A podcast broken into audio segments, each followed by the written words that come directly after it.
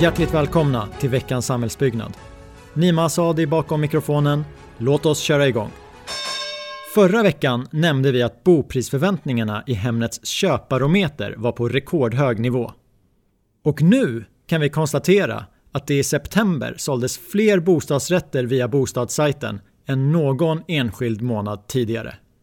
11 124 stycken, vilket är 13% fler jämfört med 2019.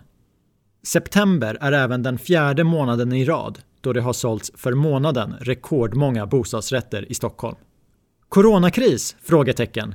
Det känns inte direkt som något som bostadsrättsmarknaden vill kännas vid. Now the virus that we're talking about having it is a little bit different, but in some ways it's easier and in some ways it's a little bit tougher. Uh, but uh, we have it so well under control. Allbright har släppt sin årliga rapport som visar hur jämställda börsens olika bolag är. Och i år kan vi läsa att fastighetsbranschen i snitt har en fördelning mellan kvinnor och män på 38 respektive 62 procent. Detta är något sämre än förra året då samma balans låg på 40-60. Med andra ord en tillbakagång. Ett positivt exempel som lyfts fram i rapporten är fastighetsbolaget Nyfosa.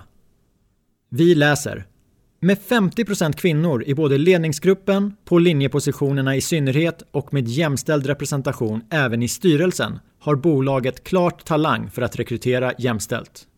Bra jobbat! Kolla branschen, det går om man verkligen vill. Heja er på Nyfosa! Ett mindre positivt exempel hittar vi i Särneke där det inte finns en enda kvinna i ledningsgruppen. Enligt siffror från Byggfakta har byggandet av nya hotell minskat kraftigt. De senaste 12 månaderna har byggkostnadsvolymen för byggstartade hotellprojekt minskat med 66 procent. Och om vi endast fokuserar på perioden mars-augusti i år så är fallet hela 83,7 procent. Det ska dock nämnas att minskningen har skett från väldigt höga nivåer då byggkostnadsvolymen under 2019 var betydligt högre än 2018. NCC ska bygga ett nytt parkeringshus i centrala Linköping. Ordervärdet ligger på 150 miljoner och P-huset blir stadens näst största med cirka 600 P-platser.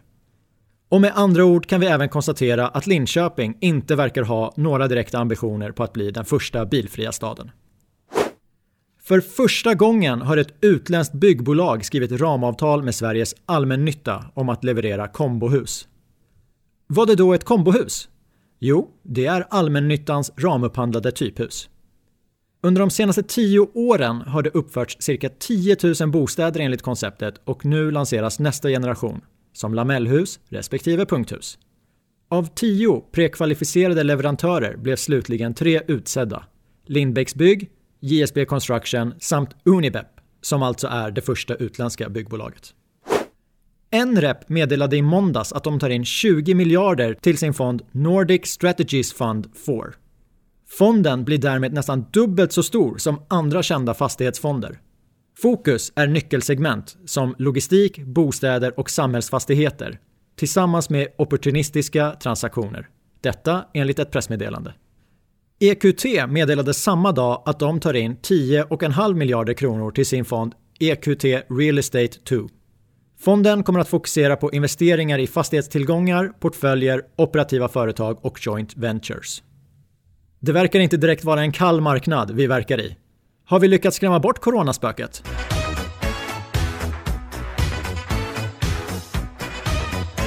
Dags för veckans lista som den här veckan listar spännande fakta om parkeringsplatser i Sverige. Nummer 1. Det finns idag uppskattningsvis omkring 25 miljoner parkeringsplatser i Sverige. Nummer 2. Dessa p-platser upptar en yta om cirka 500 kvadratkilometer, vilket i storleksordning motsvarar hela Göteborg. Nummer 3. En bilpool minskar behovet av parkeringsplatser med cirka 80%. Sådär!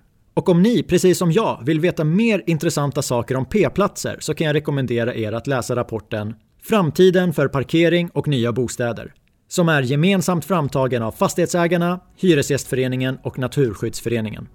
Vi hörs om en vecka. Ciao!